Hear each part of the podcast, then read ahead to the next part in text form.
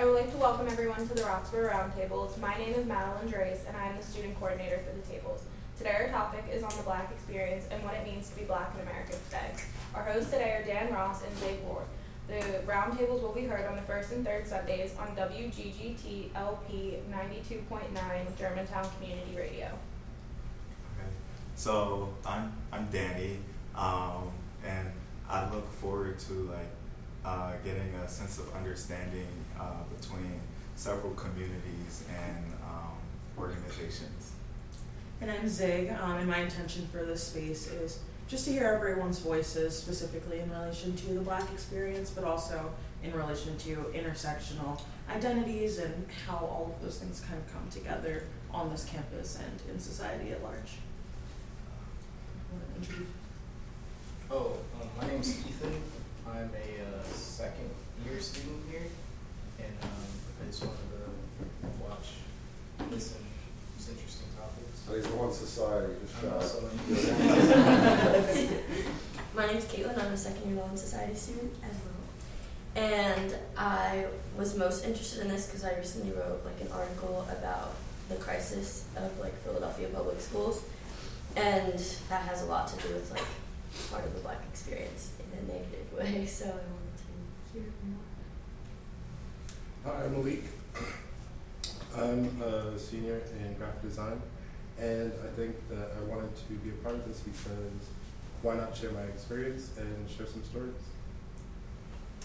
Uh, I'm Sam Weeks. I teach in the Hallmarks program in the College of Humanities and Sciences, and I'm here to support some students and friends.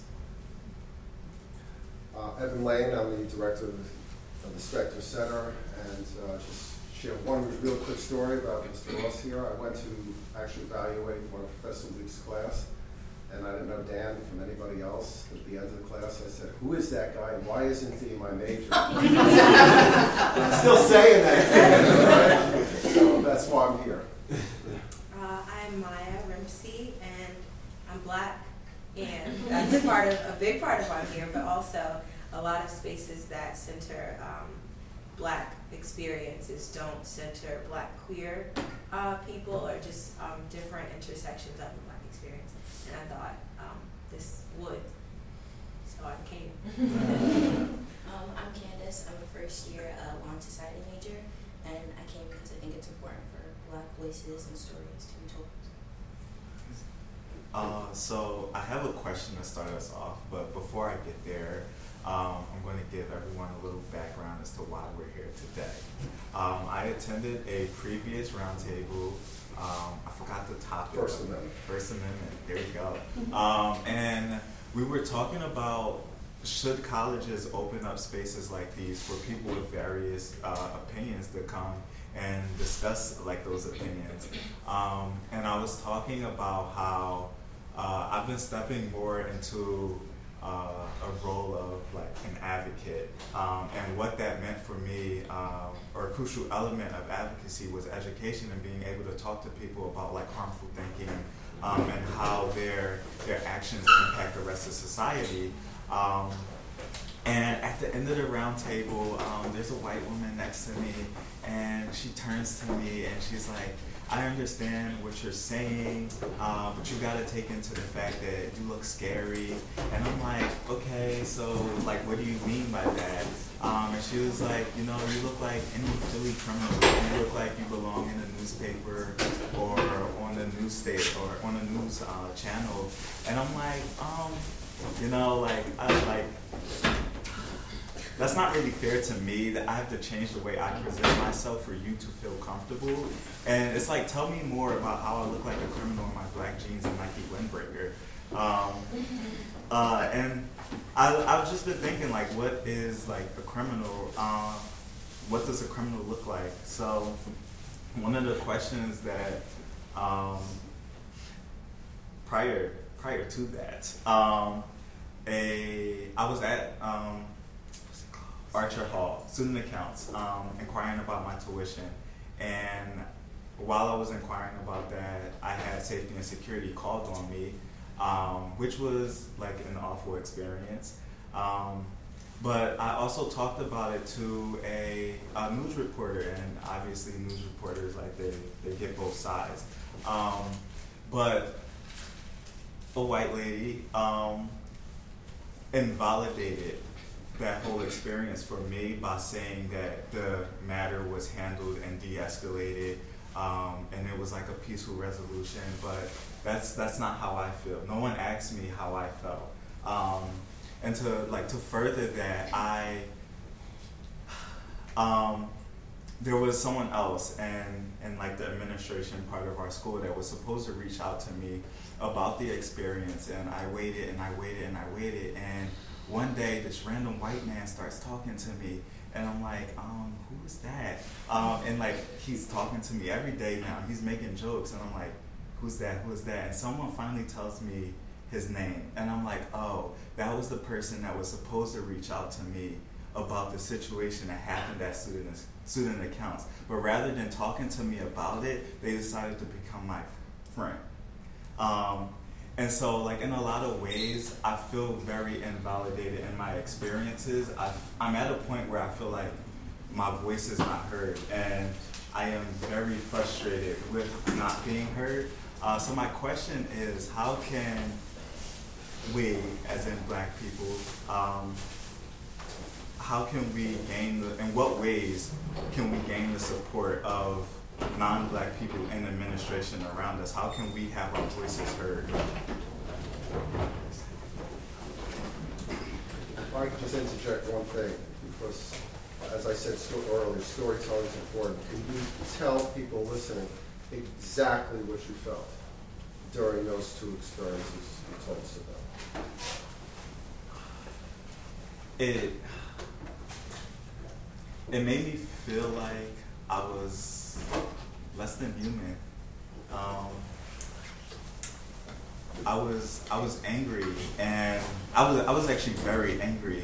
And what's even more frustrating about it is that I couldn't express my anger in the way that people around me might express anger because I might be looked at as like the angry black man who's who's mad at the world but has no reason. But it's like I have every reason to be upset, every reason, um, and like holding in that anger sometimes is very hard. Uh, but I realize I have to do it because I am black. I cannot um, react in a certain way without uh, being looked at in a certain way. If I had reacted in a way that was angry, uh, that white woman would have been like, "Oh, he's everything I thought he was," and I don't want that for me.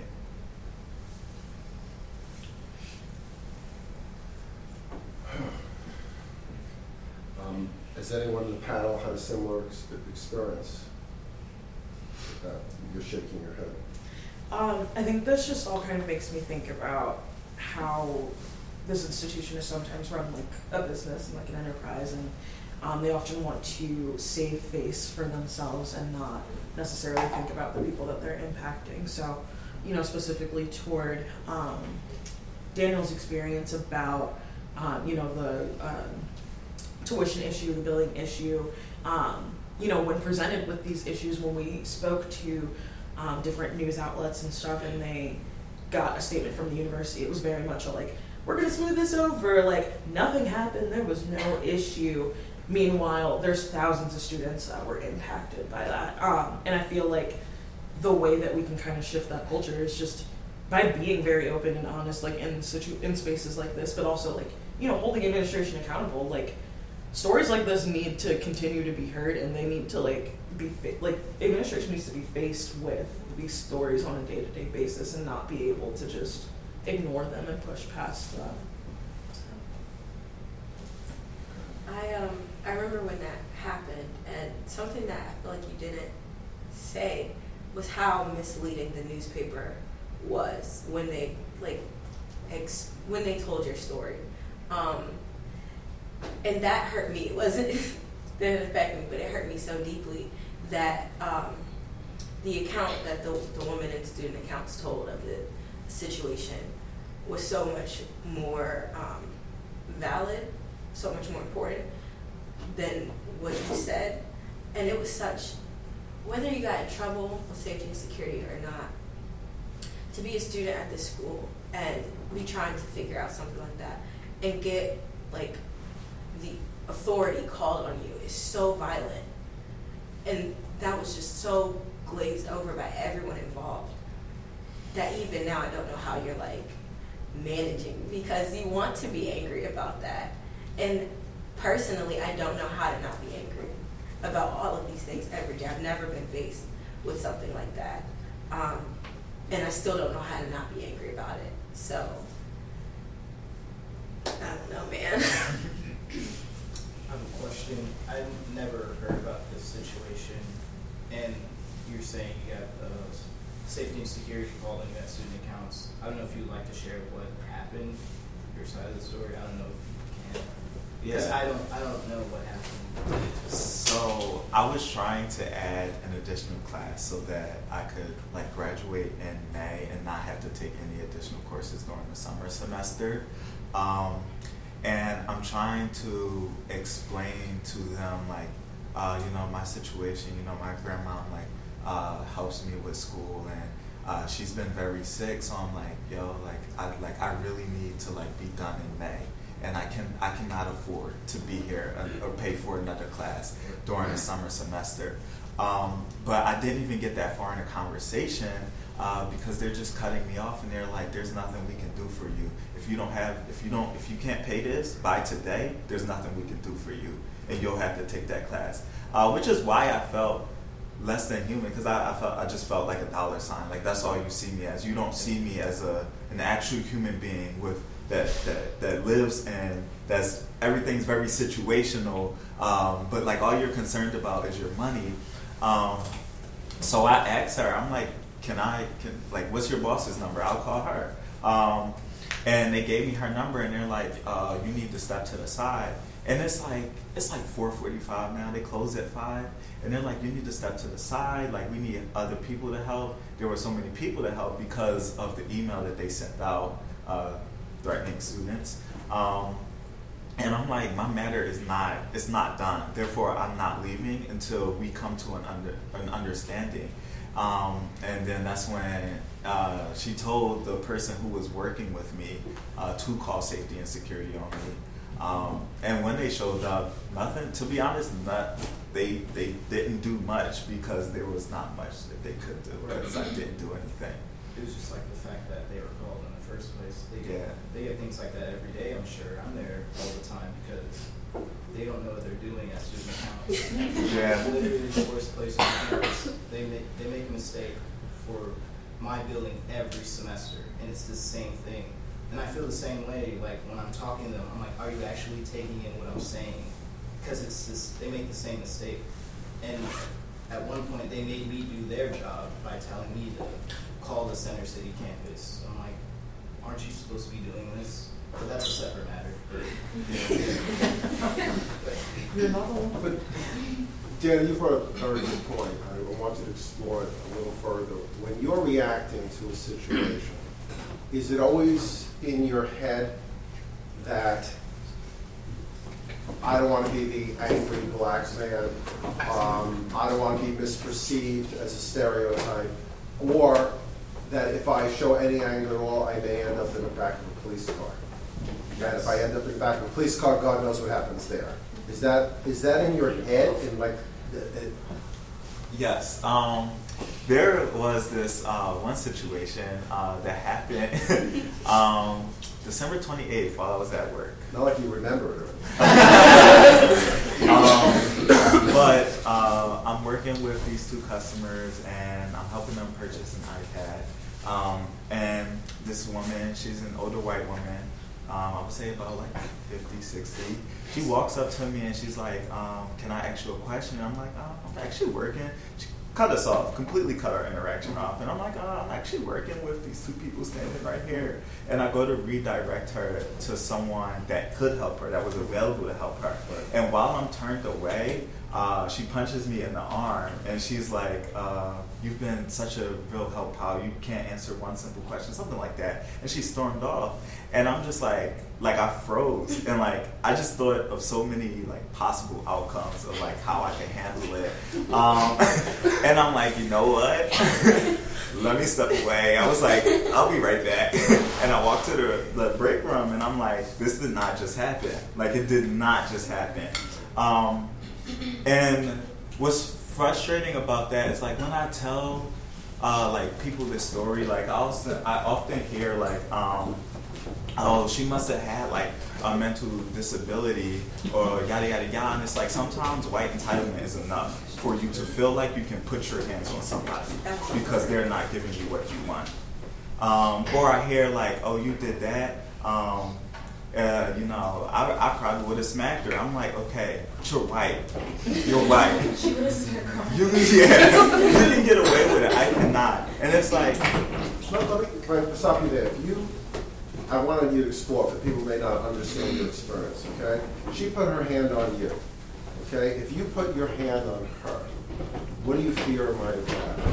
oh, the cops would have been in there in less than five minutes. And I would have been dragged out of there in cuffs. If that. Hopefully that. Um, And I want to add to that dynamic because there is the like structure that you're a man and she was a woman, but I also think that that would be my reality or Zig's reality or any black woman, um, uh, any of any gender. I think that would be the situation. Um, regardless, white women's tears are powerful. So And I, I told two managers, two managers this, and not one of them did anything. In fact, that lady was still helped, um, which led me to feel like I wasn't valued. Like I've seen them call like mall security when someone steals like an empty box of AirPods and do not that for me. And it's like, is my life not more valuable than an empty box? What was their reaction when they told Um, the one of them was like, "Oh, like I'm sorry that happened to you. If you need to go sit in the break room and take some Oh. time with yourself, go ahead." I need to Do that. I had a slightly similar situation, not as like didn't nobody put their hands on me because I don't know what I would have done if they put their hands on me. But um, when I used to work in this pizza shop, there was this one regular that like everybody loved, but they referred to him as racist so and so. Like I don't want to give his name out, but um, and I'm like, so you know this man is like a known racist, and y'all just like y'all cool with it? Like okay. Um, and I'm like working the cash register, and like my manager pulls me aside and goes, just so you know, like racist so and so is here, just be really nice to him. And I'm like.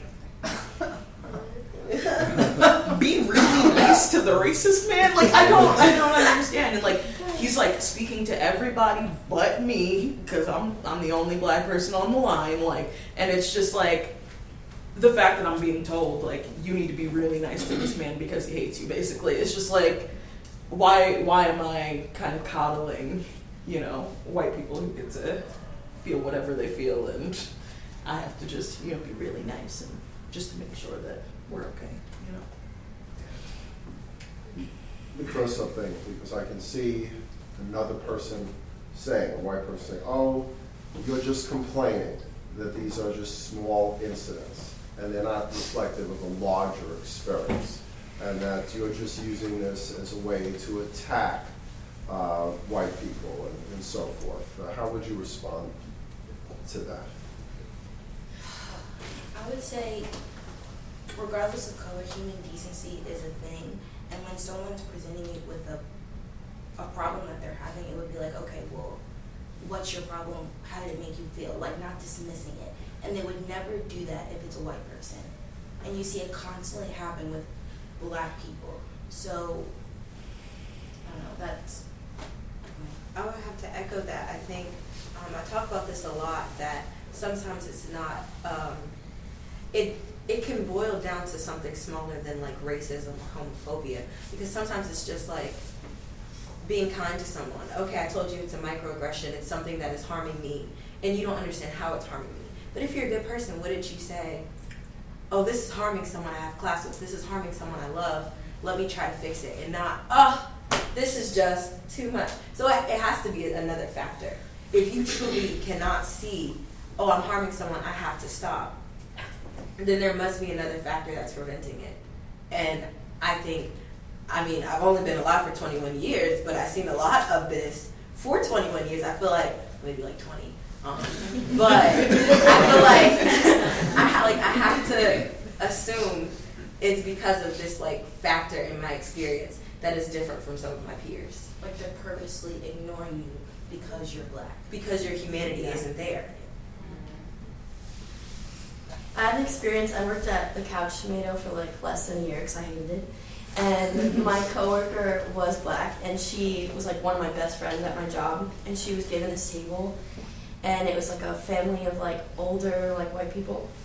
And she was like, "Oh, I don't think like my table likes me. Like you should just take them." And I was like, "Why?" And she was like, "Oh, when I like walked up and introduced myself, they're like, "Oh, you're my server. Like you're my server." And so like they made like she made their drinks and stuff, and they were like, "Oh, we don't like any of the drinks. Like we just need a different server." Like and like the servers make the drinks themselves. So she told my manager, and my manager was like, "Oh, just like give it to a different table." And so she was like, "Oh, I want you to take it." I was like, "I mean, I don't, I don't think that we should serve them." Like, so then she was like, "Okay, well, I'm just gonna remake their drinks. Can you just bring them over?" She literally made them herself, and I brought them over. They were like, "These are perfect." I was like, "Wow." I was like, I didn't even make these. So we like went to my manager again. We were like, they're like overtly racist. Like there's no arguing it. Like she hadn't even like done anything before they were like, oh, you're our server. And like the fact that like she was so willing to just be like, oh, you just take them. Like don't make a problem out of it. You know what I mean? Like what you guys are talking about about like the expectation of like, oh, like don't react too much because like people don't want to hear it. Like it was just like so shocking for like to hear her just be like, oh, just fix the problem, like just let it go. From her side, you know, like I think that speaks to a lot. And it's, it's painful when you have people that are like your coworkers and friends, supposedly that are your like white allies, but then will like take racist stand or something. And it's like, but you say you love me, and it's for me impossible to believe that you care about me and care about how I feel when you're doing something like that. That literally breaks my heart because that shit is painful to watch. Um, and I, I can even um, speak. Oh, I'm Talia. Hi. Um, I can even speak for being in an educational setting.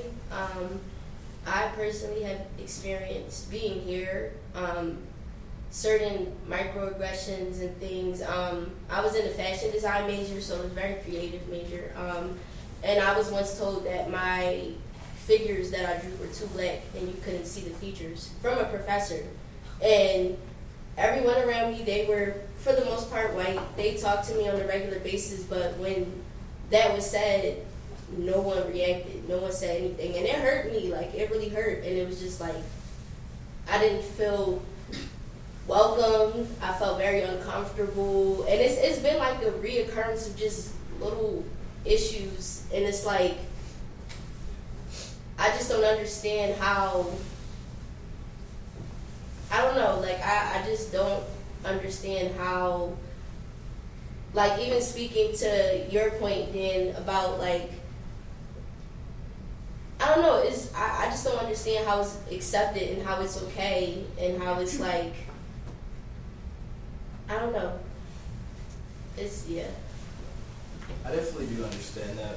Like, I have feelings about how I'm treated. I guess, for example, going here, being black, and it's kind of, I don't know, when I complain about it to people, sometimes I feel like they're not listening to me, or and then sometimes I think, am I being crazy? Is this actually happening to me? I don't want to question my feelings, but sometimes I end up doing that because I'm like complaining to white people sometimes, and like sometimes they just they'll act like they understand, but they won't do it, or like if I bring it up again, they're just like, oh, just you know, instead of, or someone did bring up a line like having like I guess for example the racist person that came into the restaurant stuff like that. There's like people on campus that like are racist, and people still hang out with them and then like the people that hang out with them like they'll consider me a friend but it's odd because it's just like you know and sometimes that makes me feel uncomfortable going here because it's just like you know who's really on my side if like things really get tough like you know so Um, hi, yo. I'm Gary. Um, so I'm not going to say that I was fortunate enough to not have anything like obviously happen to me that was like I'm gonna say fortunate because if it was real obvious, it might be unfortunate for the other person. So it's kind of fortunate that it's, I'm fortunate that I didn't have to be put in that situation to make somebody else very unfortunate. But um, I I feel like sometimes black issues or like issues on campus with like black students are like on the bottom of the totem, totem pole when it comes to other minority groups, Mm-hmm. and and that's including like the LGBT group and then everything like that. Because me and Talia had an instance. What was that sophomore year? Mhm. It was me, Talia, And some other. and some other black other black friends of ours, and we were in the fashion design. We was in the sewing lab, and now now granted we were we were a little loud. Like I'm not I'm gonna take our fault in it, but um we were joking around and um, a, another student who is of the LGBTQ community came over and was like, "Can y'all take that rowdy shit to deck?" But for me being a black person, rowdy don't mean loud. Like Yeah. when you say like rowdy to me, it, but it came off aggressive. Like, and it was like, all right, cool. They and then they reported us to The to the dean. But the story that but the dean that they the story that they told the dean was not the correct story.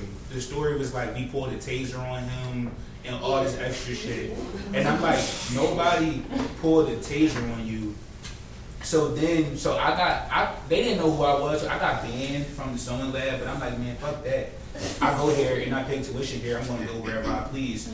And then they had told Talia and our other friends that they couldn't have visitors in the sewing lab anymore based off of this one person's account. And when they spoke to them, they didn't even ask their side of the story. It was kind of just like, this is what happened, X, Y, and Z. So that's so that's where I felt like personally, like it was kind of like, well, damn, like what about what about our side? And nobody even talked to me. I guess because nobody knows who I am in the fashion design major, but nobody even talked to me.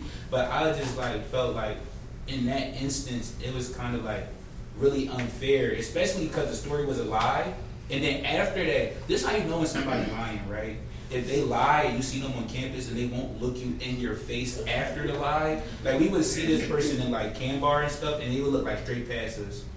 And it was like, like you know, like you know what you did, but it was kind of like the the protection that he felt under, or I'm not going to say he, could, I don't know their pronouns, but you don't the protection that that person felt because it was like, yeah, I handled the situation. It's kind of they were able to walk around with the not feeling ashamed of we. I just lied about a situation and got away with it. Well, let in the classroom, because Ethan brought it up, and and address everyone here, uh, because we have enough professors in the room.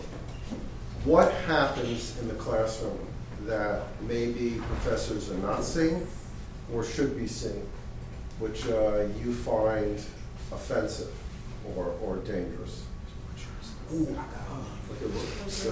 Um, I had a class last semester um, where I had a, group. It was a the sem- it was a semester long group project, the capstone, and I had a member of my group that did not like me, and I the whole semester I didn't know if she was racist or if I did something to her, and I didn't say anything to my professor because I was like kind of like you can tell like am I crazy? Am I missing this? But every single day, and if there were things that were very obvious to me that my group members didn't see. I sat in, we sat in the same spot. Every day her back would be in my chair. Some days the chair would be gone and it was obvious that someone pushed it to another table so that I wouldn't have a seat. There would be things if I asked a question about the group, she would not speak to me. While the professor's at the table working with us, I'd say something and she just, I don't hear her. And then the, another person at the table, oh yeah, what was, what was that thing? Oh, here we go. I got it. But did you tell the professor this person is disrespectful? No, but the professors at the table, I shouldn't have to because professors should want to take care of their students. Mm-hmm. I, and also, it was I was in a position where I didn't know how this professor was. It wasn't like a Hallmark star class. I don't know if this person is going to be like racism. it's not the fifties. You're lying. So I didn't want to put myself in a position where I'm now in trouble or look like a, I don't know tattletale because I'm just trying to get my work done. Um, I wanted to say like, uh, going off of your point, uh, when you don't like, or when I when I don't voice like when I'm feeling like I'm being discriminated against, um, it's usually because I'm so tired of having to explain this is racist and this is how I feel. I go through that or I have that conversation too many times to not be heard, to keep expressing it, to not be heard again. Um, I think that some things that prof- and I talked about this in my hallmarks course. I think that some things that professors do um, that they don't realize is that um, when we're having debates in class and they're like, you know, like that person said something that was really racist, but I'm just gonna let it go because they're just sharing their opinions. That's Um, really happened to you? Yeah. Yeah. That's happening. I've seen a lot of. This. I just wanted to. I see a lot of nods around this table. This is really happening. And it's like you you just gonna let them disrespect my my entire being just like that for the fake for the sake of a debate. Discussion. Yeah. For all voices to be heard.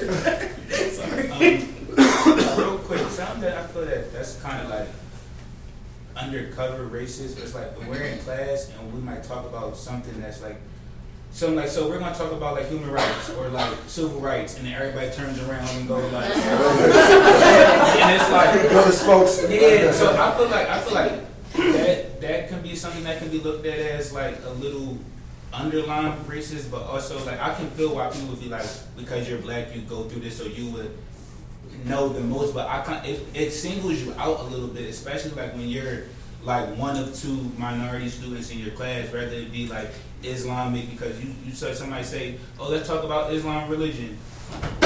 And it's like, well, does, any, does do nobody else do their research on this kind of stuff? Like I know I'm not the only person that knows. You know what I'm saying? So like, No, I feel I understand you, Gary. Like, there's been moments where I'm like presenting a project or presenting something that I that I totally understand, and that the like the one or two other people who are of color in the classroom understand, but nobody else seems to understand it just because it's beyond them or it's beyond the the scope of what their understanding is or what they want to understand. So then there are things that I have to then try to dilute and try to bring down my project so that it can be understood by a mass amount of people instead of just being understood by just us. So having to take that into consideration, it's a lot of things that we have to like actually figure out.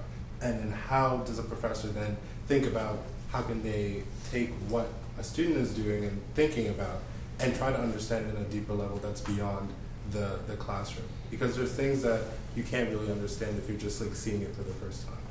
So actually, like three things that are going on. Um, first is allowing outright racist statements and not challenging them. The second is not uh, not appreciating a different culture or a different view that's minority as opposed to majority. You're a creative person, a different creative way.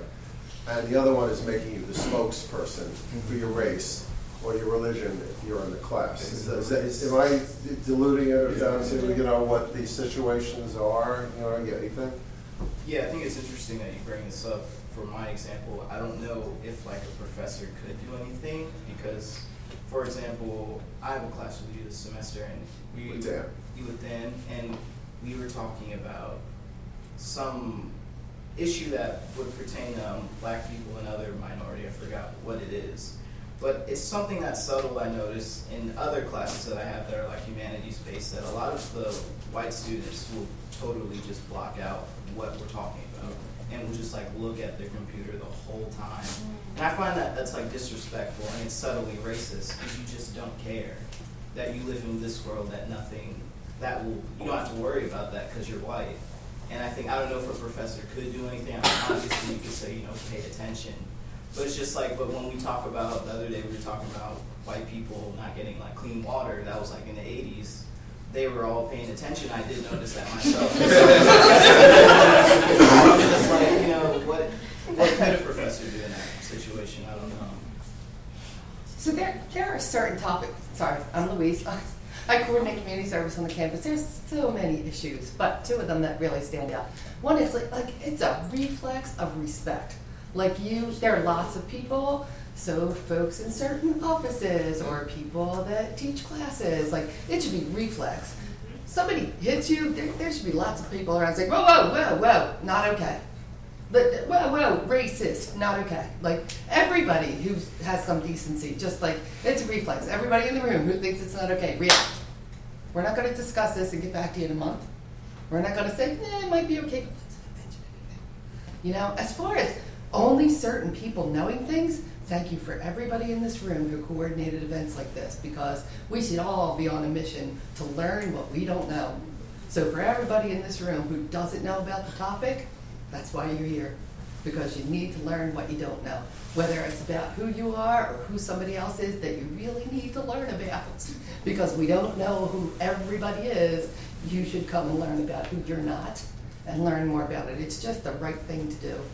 But that common decency and respect, if we were there, Dan, we'd be. if you were allowed to, or at least grab your hand before you made contact. But it's, you know, it's all about learning who everybody else is so that you can have a better understanding. Pressure shouldn't all be on you to, you know, you know, when, when the professor though tolerates, oh, that's a point of view. You know, something that's really offensive. What, what would you recommend? Again, we have professors, we have a dean here.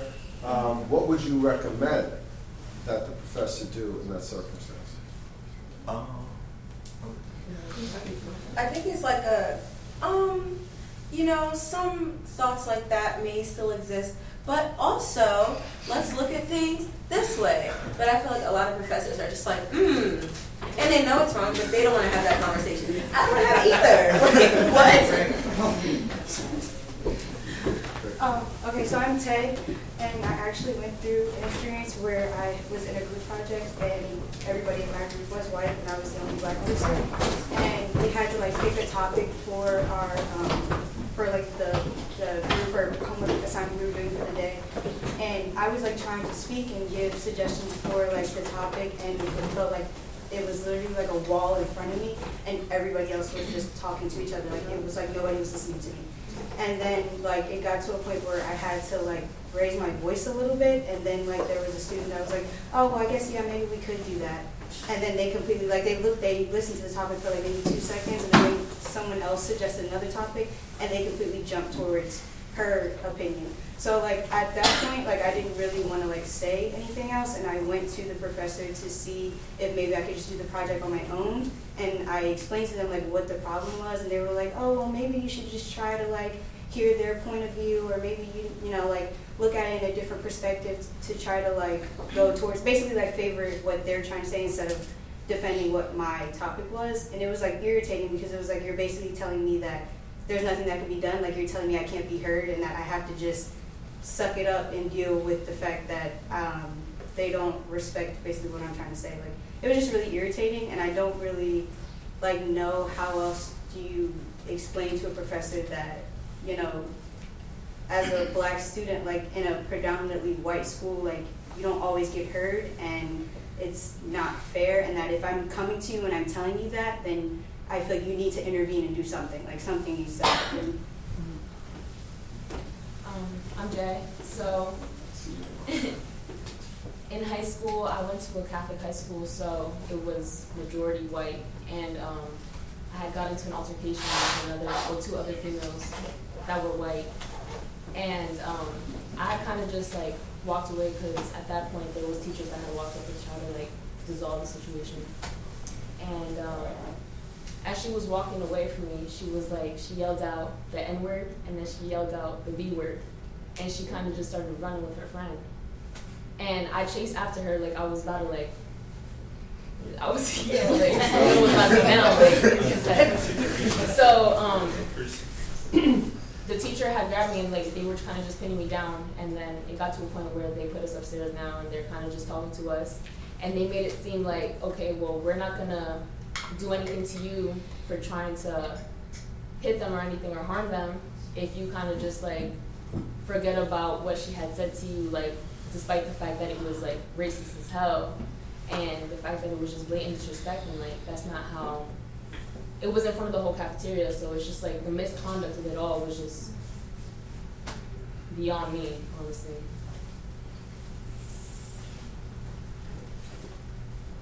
Want to? Oh, I mean, I know that, um, the, the, I don't wanna take up too much time, uh, because I know the purpose of this was to have voices heard. Um, but, you know, professors and deans want to fix things, just like I used to talk to my now ex-husband, and I was just venting, and he wanted to fix it. He's like, mm, "No, I don't want you to fix it. I just want you to hear me." But I have this impulse to try to fix it. And Professor Lane did also say, "What could a professor do?" So I'm wondering if a practice at the beginning of a semester, the first day of class, something like that, if a faculty member would invite students or groups of students to come up after class or meet with them in their office to express to them what their anticipation, given the subject matter of the class, given the level, freshman, senior, whatever, given the, frankly, given the race and, and sex uh, and gender um, of the professor, what they're expecting, what they might anticipate, and any kind of information that they might want to share with the professor. Is that something that you think might, as a practice, if it were adopted widely, might address, it wouldn't solve all of this, but might help address these situations and give the professors some sense of what students are feeling and anticipating? I think it's an interesting idea, and I think it's really awesome to have Black voices heard. I think, however, there's a lot of pressure on people of color to like have to stand up for themselves in these situations when like when you're continuously oppressed like sometimes you don't really want to have to be the person to like Mhm. you know be outward and be like this is happening what are we going to do about it? And while it's like you know it's helpful in like getting things done it's also very tiring it takes a lot of energy out of you. And to me it's like it's a human decency thing above race, above anything. It's like if you're seeing someone that's saying something that's insensitive toward anybody, your natural reaction is, do you understand the impact of your words? And that's what I would want to hear from a professor. Like if somebody, even in like a debate where we're just like sharing our views or whatever, if someone says something racist, homophobic, sexist, whatever, that professor should hop back and like, do you understand the impact of your words? And making sure that that is a conversation that sure have your opinions, but understand who you're impacting when you're saying them. Um, I was gonna say, uh, like a week ago, maybe two weeks ago, uh, in my hallmarks class, we were talking about um, basically poli- uh, police brutality against uh, black people. And there was a kid who raised his hand and talked about how um, something along the lines of media covering um, uh, police brutality too much and then comparing that to uh, two sides just bickering um, and that if both sides stop bickering we won't have a problem. Um, and one thing that i really appreciated that the professor did i won't name him uh, is that um, before like I because I, was heated my hand was up as soon as he said that my heart was racing anyway um, he was like well I don't think it's just bickering, considering that people are losing their lives to this. Um, and that small, like that small interjection was very important to me. And like, even though I did repeat that statement, it was like I didn't have to because someone, someone who was not black, uh, stood up and said, you know, that's wrong. You know, um, so yeah. Um, I was just saying towards like the whole like us kind of having to speak out to the professors and tell them like this world isn't just white. This world is just black and white. Like as much as old as we are, those professors older than us. They live in this world, so they know they've experienced it. They went to school. They've experienced these things. They went out their way to become this professor and become this profession. So they should take upon themselves to learn and study what is right what is wrong, what should be conducted within their classes. It shouldn't be put on the students because first of all, we're still students. We're coming into this new world where we're learning these things, and we haven't experienced the real world completely yet but they have, even if it is, let's say, four years more than us. So it shouldn't be put on us, even as minorities, where we come to them and say these things like, any way, anyhow, whatever, do you do not experience or do not, have you never seen this before? Like, if we're seeing it, there's damn well you've seen this too. So in class, you should already be saying, like, okay, these are things I should, I want to implement, implement into my class because I don't want to feel like my students aren't welcome to my class. Like, I should be able to start off class from the beginning of semester saying that I don't tolerate these type of things, whatever. So don't bring because you will be addressed in a way that will affect your overall uh, uh, thing inside the class, your grade and everything, rather than it being like a student has to come and address them and tell them even because a lot of times students are scared like we're all still younger so a lot of times we've been inside schools no matter where we're at in life whatever that we've gotten shut down we've gotten placed under a lot of other people. So for us coming to them it isn't it's not just that easy. We've experienced we've already been traumatized through life of being pushed down within our own community within other communities. So it's not as easy as just hey yeah like your professor telling me to tell you these things they should be able to tap into us. You can't tap into you can't go to somewhere and just place your values like you have to understand the person on the other side perspective and be able to reiterate and re-understand what they're trying to tell you so then you can be able to speak to them in the language that they'll understand and they'll respect so there's mutual respect. Yes, you raised your hand. Do you want to say? um, I was just gonna say the story that you told like is a perfect example of like people needing to like learn how to like address issues that they may not think like directly pertain to them. Like if it shouldn't be like the responsibility of like the oppressed group to always speak up and always like bring up a constant problem that like they're subjected to like obviously not by choice. Like if you know that someone's voice is like heard a lot less because of their identity or like like racially, sexually, like whatever it is, and like you know that you come from a position of like racial privilege or sexual privilege, like it is hundred percent your responsibility to stand up for people.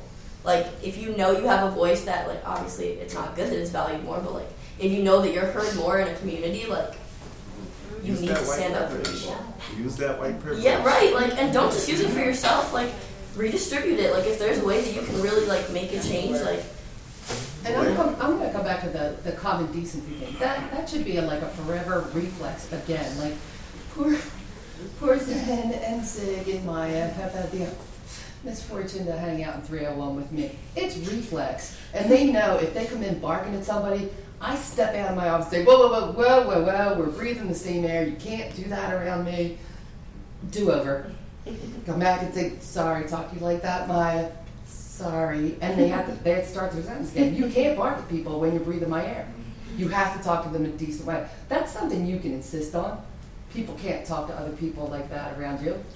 And everybody has the ability to talk to everybody in a decent, respectful way. You just have to insist on it. So if they do it everywhere else in the universe, they just can't do it in your space. That's all. But the problem is, I think, with this young man, I don't know if you, what, did you use your name? Miles. Miles. I, I really, what you said really is put something home to me because you are in a position of less power.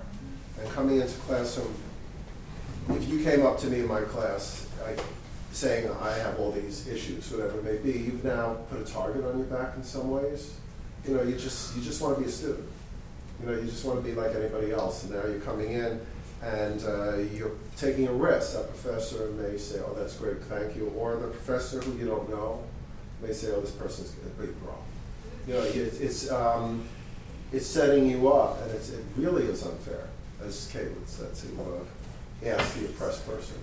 So uh, the issue would be then with these people in the room, what should we, to using our life experiences, um, we should be as professors, be especially the ones pointing it out, not you to us, but us to everybody else.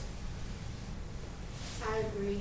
Um, and I had to, not too recently, had to explain to a faculty member, um, I had an incident, um, and I wanted to speak to a faculty member just regarding like, um, I was just kind of tired of, and also not just for me, but for people around me, um, specifically in the fashion design department, um, just having to face like microaggressions and certain things, and I had to explain to a faculty member, um, and it seemed like they couldn't understand what I was saying, and, and they were saying it's, it's kind of crazy that we have to think to consider how our actions affect other people.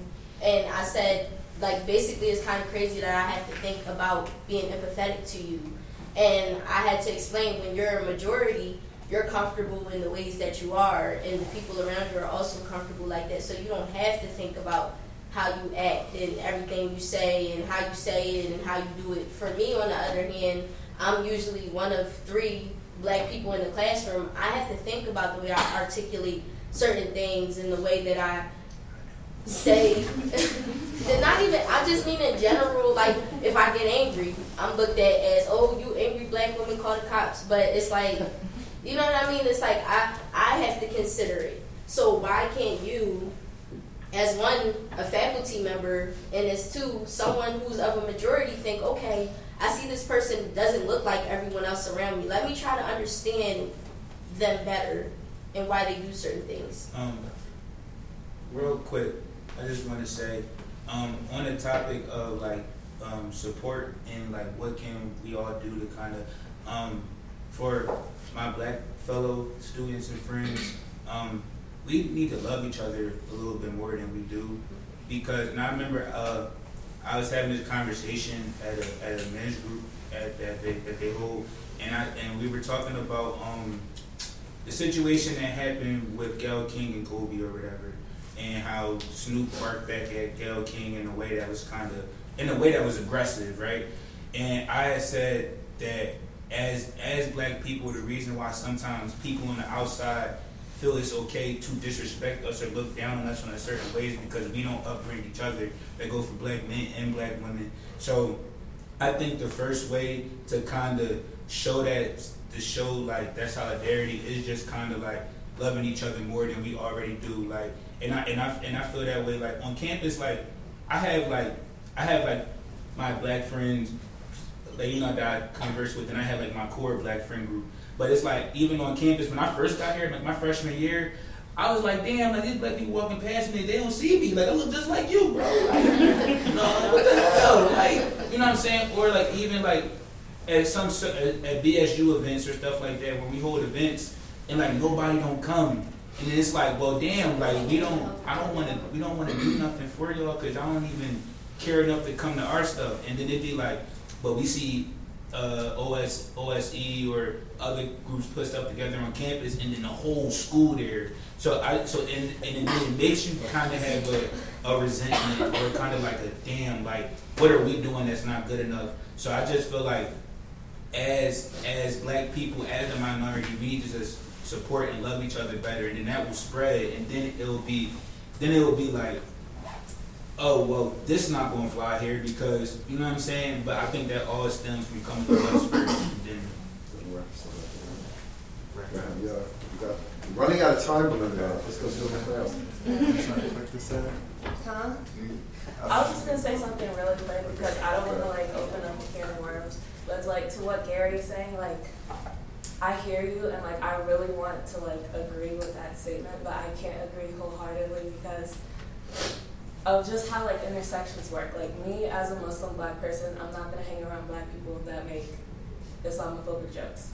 And I can't expect for people, black people of the LGBTQ community to hang around black people who are homophobic or transphobic or whatever. But like I, I would I feel like that opens up a whole like new conversation to like how mm-hmm. black solidarity works and like the ins and outs of that or mm-hmm. whatever. But like that would be that would be nice in a perfect world. and that was part of my intention with this space too, especially being, you know, a black non-binary queer person. Like I got a lot of intersections, and sometimes I, even just within the black community, I don't even feel accepted. So like going off of what Gary said, like. Yeah, we gotta love ourselves, but we gotta love everybody that's within that umbrella, and not try and like be like, all right, so you black, but are you black black? Like, you know what I mean? And like, kind of have like instead of having these factions, like really kind of bring it together of like we all share an experience of oppression, which sucks. Like it sucks to come together under that umbrella, but in order to get through trauma, you have to get through it as a community and get through it by accepting everyone within that community. Um, okay, so to close it out, I just want to end on this like one thought. I think that um, professors um, and administrations can do better. And because I look around this room right now, every professor that I see is someone that understands it. Every white person in this room right now is someone who understands it. They're, but those racist white people that I sit in class with, they're not here. They're not here. And the people that need to be here are not here. Um, so I feel like one thing that y'all can do is educating the staff around you. Like even if it's just like, hey, like did you know? Did you know that um, when you call that black woman loud, uh, loud, that there's a whole research that says that minority women tend to be louder because they never have their voices heard. Did you know that? I feel like we need to take action and educate the people around us that can better supply the or the education that a lot of these students need. Yeah. I think that's a great way to end the. Uh,